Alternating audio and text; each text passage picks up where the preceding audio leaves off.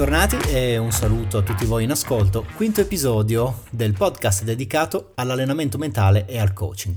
Episodio che va a rispondere a una domanda, in realtà una domanda che ne conteneva un'altra, quindi a due domande che mi sono state poste sotto forma di commento a qualcosa che avevo pubblicato un po' di tempo fa, non ricordo più neppure dove, ma non è questo quello che conta oggi, perché la domanda di cui parliamo e soprattutto la risposta che ho scelto di fornire credo che possa andare a riempire, a soddisfare una curiosità che molti hanno quando si avvicinano al mondo del coaching e della formazione, magari lo osservano un po' dal di fuori prima poi eventualmente di valutare di farne parte.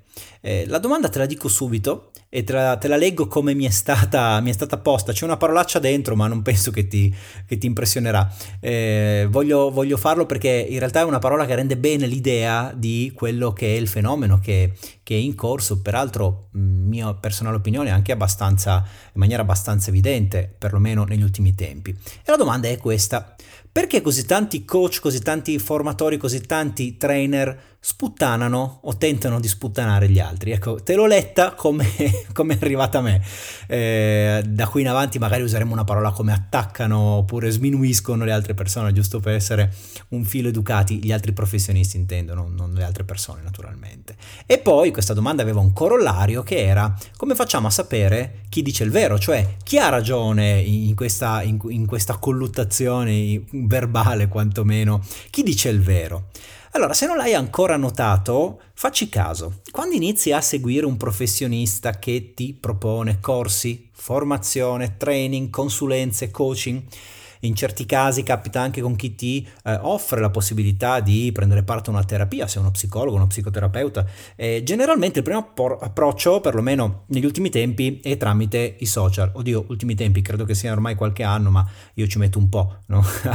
Vengo ancora da quella realtà dove ci si approcciava a un professionista magari per passaparola tramite un numero di telefono fisso, quindi perdonami se non sono così aggiornato. Beh, comunque si arriva a iniziare a conoscere un professionista attraverso i suoi canali social, altrimenti non ci staremmo sui social, no? Di fatto servono a quello se li usi in maniera professionale. Quindi che cosa fa la persona interessata, il potenziale cliente? Finisce sulla pagina o sul profilo del professionista, legge i suoi post, guarda le sue foto, si fa un po' gli affari suoi, comincia una conoscenza superficiale della persona, del professionista che c'è dall'altra parte. Se poi approfondisce, perché magari gli piace, gli interessa, vuole saperne di più, inizia a seguire, legge, ascolta 5, 10, 20 contenuti di quel professionista, prima o poi è quasi automatico che noterà uno di questi due comportamenti. Che cosa fa il professionista? O ad un certo punto attacca o tenta di sminuire una teoria, oppure una categoria di persone, oppure un'idea portata avanti da qualcuno, oppure attacca o tenta di sminuire direttamente una persona specifica. Questo è un po' più raro, ma qualche volta capita. Quindi intanto nota come ho elegantemente cambiato il termine sputtanare, che era mi stato posto, con attaccare o tentare di sminuire. Però il concetto è lo stesso, ok? E poi pensaci, perché avrai davanti a te esempio, adesso qui chiaramente uso degli esempi che mi vengono in mente ora, d'accordo? Come sai, questi episodi non sono preparati più di tanto, al limite mi concedo una traccia, però di sicuro non mi preparo gli esempi, quindi te li dico come mi vengono in mente. Esempio, il coach che ti dice: io nel mio lavoro non uso tecniche di PNL, ad esempio. Se non sai cos'è, in questa sede non importa, non è questo il punto. Ti dici: io non uso tecniche che derivano da una certa roba, quindi io sono diverso dagli altri, perché tutti usano tecniche che derivano dalla PNL, io non lo faccio, quindi sono un coach migliore degli altri, diverso dagli altri. Oppure l'autore che ti dice: io ho pubblicato 15 libri, quindi siccome ne ho pubblicati più degli altri, ti devi fidare di me, d'accordo? Poi poco importa che cazzo c'è scritto dentro, no? Magari sono libricini di 5 pagine pieni di copia e incolla che non ti lasciano, però lui ha pubblicato 15 libri, o magari se li ha autopubblicati, quindi ha pagato perché una casa editrice glieli stampasse. Ecco, non andiamo a vedere queste cose qua, no? Ci rimane impresso e dico: cazzo, questo è quello che ha pubblicato 15 libri. Oppure, e questi mi piacciono da morire, il formatore che ti fa vedere la Maserati nuova di pacca per dimostrarti che lui fa soldi e tu no. Poi se tu vai a vedere, se l'è affittata un'ora, perché di più non se la poteva permettere, e si è sparato 400 foto che poi userà negli anni a venire, però questo è un altro discorso. Questi stanno spuntando come funghi, c'è un motivo preciso, ci torno dopo in questo episodio se ho tempo, oppure gliene dedico uno perché la questione è interessante. Il consulente per coach e formatori, che sostiene che se tu vai a lavorare con lui, lui ti fa acquisire clienti, ti fa fare un sacco di soldi, eccetera, eccetera. Allora, questo modo di porsi è estremamente comune. Fatti un giro sui feed di Instagram, Facebook, sponsorizzate, eccetera, eccetera, e ne trovi a pacchi. E allora qui comincia a maturare la risposta alla domanda che mi è stata posta, no? Quindi, ma perché vi attaccate fra di voi, cioè uno contro l'altro? Io sono più figo perché non uso quelle tecniche che sono vecchie, e tra l'altro mentre lo scrivono usano una di quelle tecniche, sono i migliori questi. Oppure io sono più bravo perché sono stato il primo a parlare di questo, oppure io sono migliore perché ho 30 pubblicazioni che parlano di quest'altro argomento, eccetera, eccetera. Allora, razionalizziamo un attimino la questione, così diamo una mano a te che magari vuoi ragionevolmente, in maniera intelligente e furba, scegliere il professionista, il coach giusto per te o il trainer giusto per la tua azienda. E nel razionalizzarlo ragioniamoci, ovviamente, perché se non sarebbe razionalizzazione, partendo da un fatto, che è questo. I social sono finti, d'accordo? Lo sanno tutti. Ce lo diciamo continuamente, ma quante volte ce ne dimentichiamo e cominciamo magari a fare dei ragionamenti credendo che quello che vediamo sia la realtà? Tu sui social mostri solo quello che vuoi, ok? Ci sono appunto quelli che si affittano l'auto, addirittura gli aerei, non sono venuto a conoscenza di alcuni che affittano aerei per poter dimostrare che fanno un sacco di soldi, ma ci sta, cioè ci sta, oddio, finché poi non diventa un raggiro ovviamente del cliente, però ci sta che una persona voglia far vedere voglia mostrare la parte più di successo della propria vita. Nessuno ama mostrare le proprie debolezze ed è un rischio farlo, anche se avvicina all'autenticità. E sarebbe bello che persone che trattano temi legati allo sviluppo personale, al miglioramento dei singoli individui, non avessero tutti questi problemi a raccontare davvero anche le loro sfide, i loro problemi. Comunque, questo è un altro discorso. Diventa un problema per il potenziale cliente o per il cliente, perché appunto questa finzione, quando è reiterata, rischia poi di farti un po' credere che effettivamente le cose stanno così. Quindi qual è la prima cosa che devi fare? Beh, intanto il consiglio è non credere ovviamente a tutto quello che passa sui social per partito preso. Questa è una cosa che va assolutamente ricordata, che dico a me stesso spesso, che cerco di insegnare e trasferire anche a mia figlia. Non è vero quello che vediamo sui social, non è la realtà, è un filtro estremamente spinto, molto studiato, molto preciso, che ci porta a mostrare soltanto quello che gli altri vogliono che noi scopriamo di loro. D'accordo? Quindi non troverai mai il professionista che ti dice sui social allora oggi sono stato cacciato via dall'azienda che mi aveva ingaggiato perché stavo facendo un corso e non sapevo neanche se ero in piedi o se ero seduto, non sapevo neanche come ero girato, non capivo niente, quindi mi hanno cacciato perché hanno capito che ero un imbranato. Non te lo dirà mai, te lo immagini un post che parla di questo?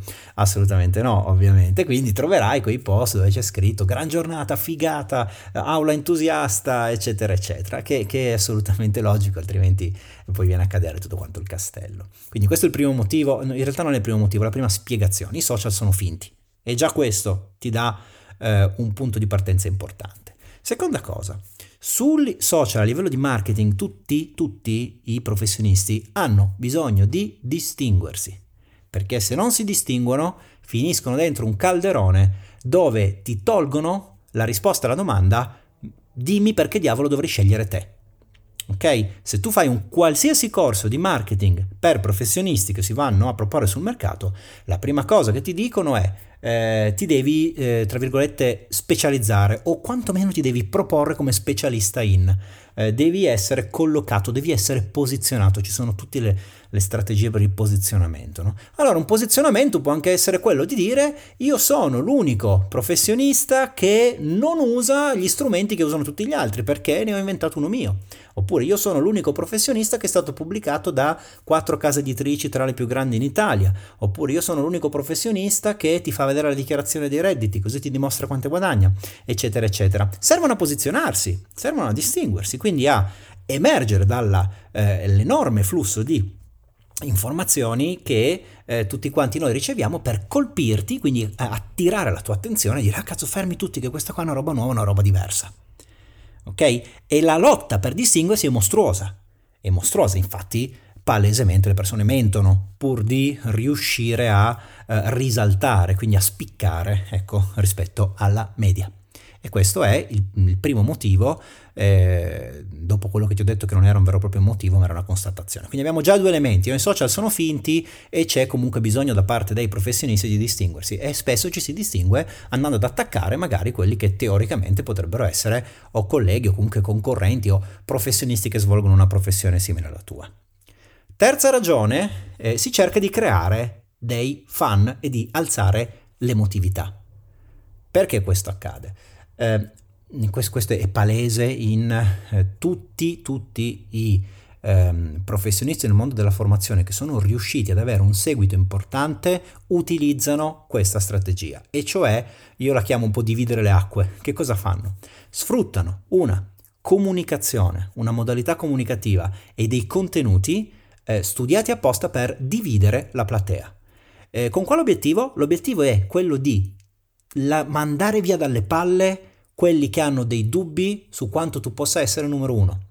Quindi io dico qualcosa di forte, qualcosa di discutibile, qualcosa che accenda gli animi delle persone, di modo che quelli che hanno dei dubbi cominciano a dubitare. È fatto apposta. Perché? Perché se da una parte hai quelli che dubitano, dall'altra hai quelli che invece la pensano esattamente, precisamente come te, assolutamente come te, e quindi tu da quel momento diventi una sorta di dio, una sorta di riferimento, e lì da qui in avanti tutto il lavoro è più facile.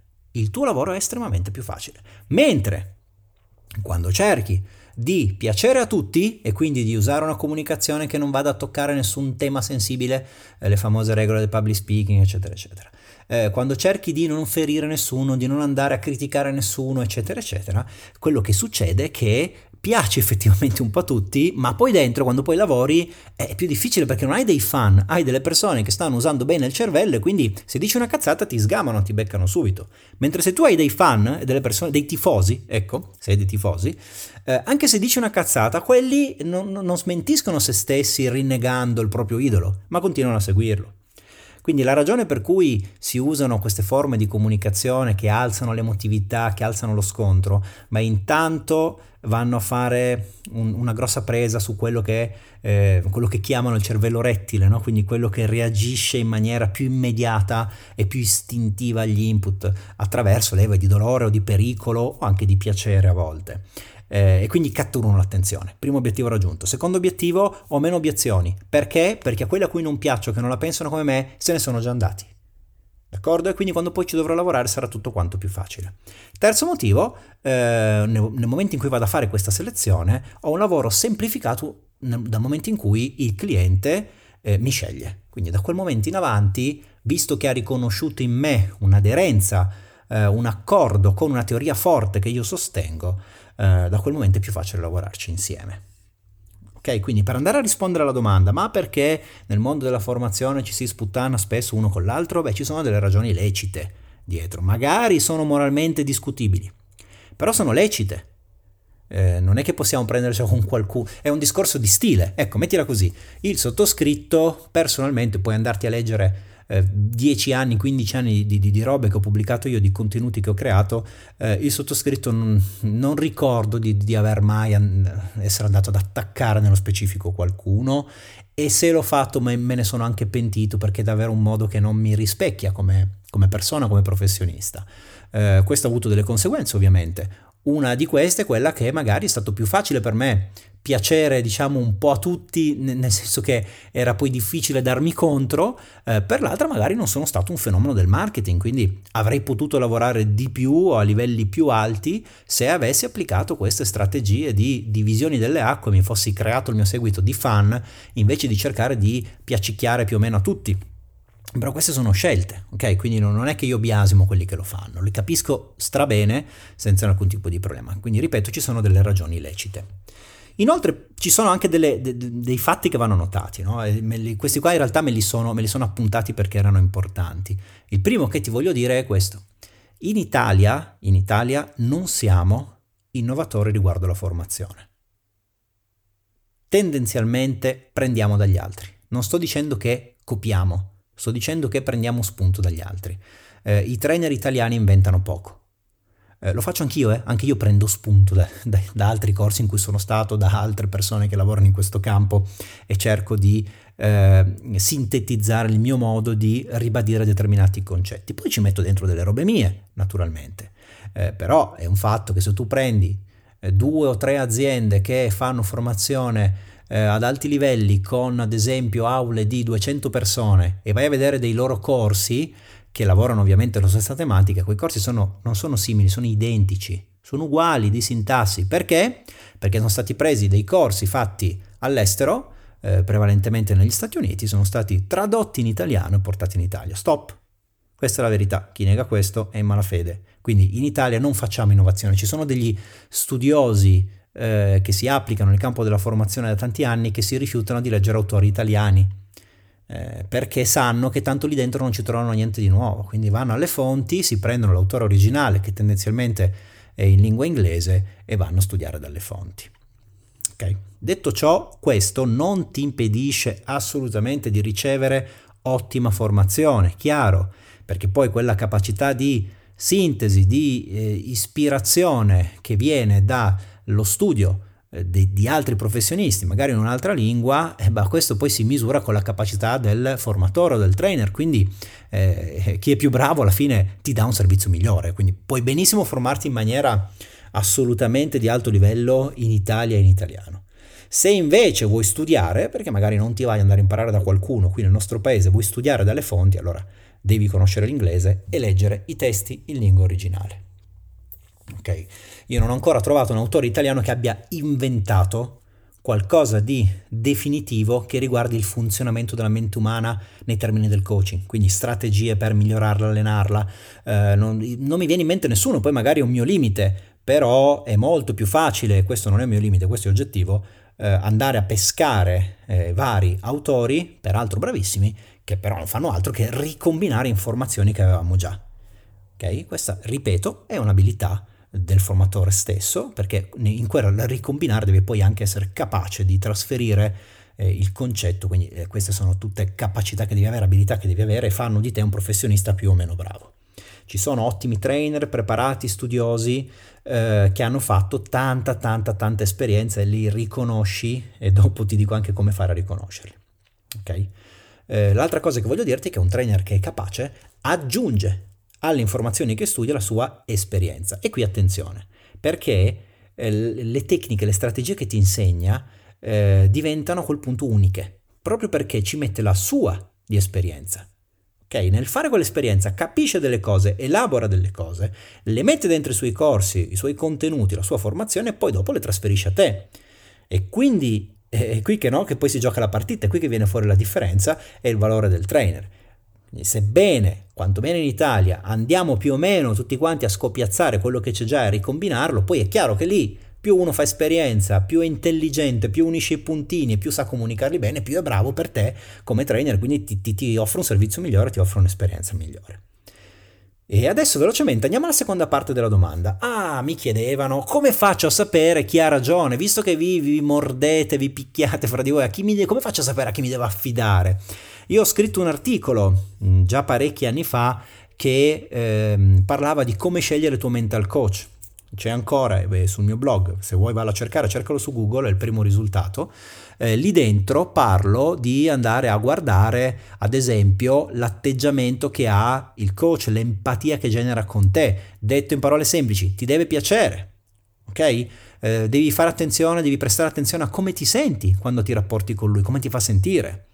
Ci sta anche dare uno sguardo alla sua storia, se ha dei titoli di studio, dove li ha presi, come, clienti veri con cui ha lavorato, referenze reali, chi parla di lui, quindi video, recensioni e quant'altro. Tieni presente che a volte le recensioni e le referenze si contrattualizzano, cioè tu magari vai a lavorare con un cliente, lui gli fai un prezzo, lui ti dice, magari un cliente importante, uno sportivo famoso, un personaggio famoso, e lui ti dice guarda ti pago il 10% in meno di quello che mi chiedi e in cambio ti lascio una recensione con la mia bella faccia dove dico delle cose belle su di te. Quindi ok le recensioni, però tieni presente che si possono tra virgolette concordare, ok? In quell'articolo alla fine se tu lo leggi noterai che non ti do un criterio oggettivo, ma perché non c'è.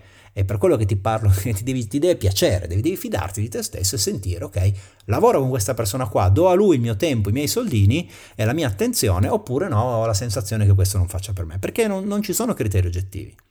Ti posso dire quelli che uso io, ad esempio, se io trovo un formatore, un trainer che attacca gli altri sistematicamente, poi se gli scappa va bene, ma se è proprio il suo stile comunicativo attaccare gli altri, io preferisco stargli alla larga, perché per me significa che o è invidioso, e se lo è per un discorso di risultati, che magari lui non riesce ad ottenere, oppure ha paura, oppure semplicemente è scorretto. E io non voglio lavorare con persone che sono invidiose o hanno paura o sono scorrette. Quindi quelli criticoni che dicono quella teoria è una cazzata, quel professionista non è capace, quell'altro mi ha copiato il lavoro, quelli che fanno cacciara, ecco io sinceramente, cerco di starmene alla larga.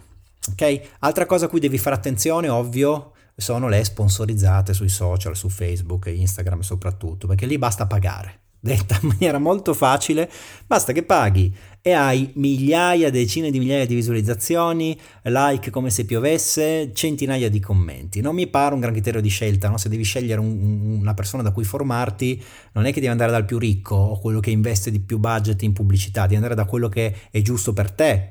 Idealmente dal più bravo per te, il più adatto a te, non è andare da quello che spende di più sulle sponsorizzate. Altro criterio, ovviamente, se il trainer te lo permette, incontra una volta di persona. E quando vediamo le persone faccia a faccia, lì non si scappa, lì non c'è sponsorizzata che tenga, non c'è tecnica di comunicazione che tenga, lo senti se uno ti piace o no, lo capisci, ti convince, ti senti bene a tuo agio, vorresti cominciare subito a lavorare con lui. Quelli sono dei buoni criteri, dei buoni segnali. L'altra cosa che ti ho già detto, le testimonianze, va bene, sì, sono così, a volte sono inventate di sana pianta, a volte si fanno accordi come ti dicevo prima, io di solito non le leggo, me ne frego, ma anche perché personalmente ho una forte referenza interna, quindi mi fido molto della sensazione che ho io quando incontro qualcuno. C'è però un punto fondamentale, il punto fondamentale che ti aiuta a scegliere il professionista con cui lavorare riguarda i contenuti.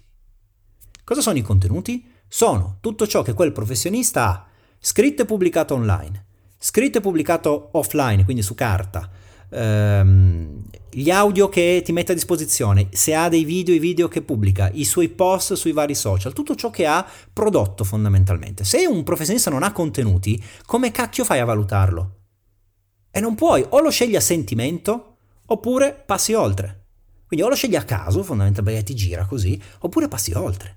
Però se invece hai contenuti, se un professionista ha 100 articoli pubblicati sul web da 3 anni, 4 anni, 5 anni, 10 anni che è sempre presente, ha centinaia di post dove non ti scrive le cazzate, no la foto col gatto, il compleanno del mio cagnolino, oggi sono fatto... No, dove approfondisce dei temi, dei pensieri che gli vengono in mente che magari riguardano appunto il mondo dello sviluppo personale, della crescita, del miglioramento, delle riflessioni profonde, qualche domanda potente che ti faccia riflettere, che ti lasci lì interdetto a dire cazzo ha ragione, ma questa è una gran bella domanda, ma ci penso anch'io, la applico alla mia vita. Ecco, questo tipo di contenuti sui social, allora lì puoi valutarlo quel professionista, perché da lì capisci quanto è sveglio, quanto è intelligente, quanto ci ha riflettuto, eccetera eccetera. Ok, quindi libri, articoli, post sui social, ebook, podcast, prendi tutto e studia. Più un professionista produce, più significa che pensa, che riflette sulla sua professione, oppure che fa esperienza, perché lavora tutti i giorni con le altre persone e insegna, trasferisce quello che vorrebbe insegnare anche a te. ok? Posso fingere magari su Instagram di avere un aereo privato, ma non posso fingere di conoscere quello che non so.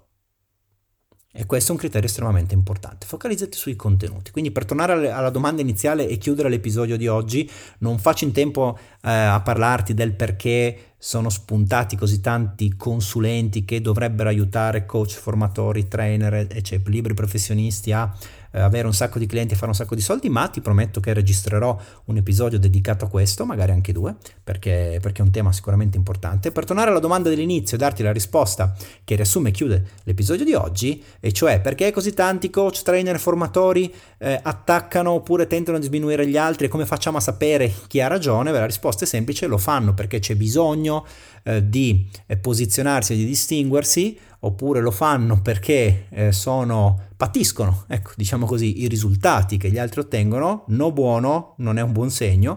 Come fare a sapere chi dovresti scegliere? Vai a vedere i contenuti che pubblica, studiali, leggili con attenzione, meglio spenderci un po' di tempo, magari passare una settimana ad ascoltare tutti i podcast, guardare i video, leggere gli articoli e poi eventualmente andare a contattare un professionista, invece che sceglierlo così perché ti va, ti gira o te ne hanno semplicemente parlato bene. Ok? Questo è un buon modo di approcciarsi quando devi scegliere la persona con cui lavorare.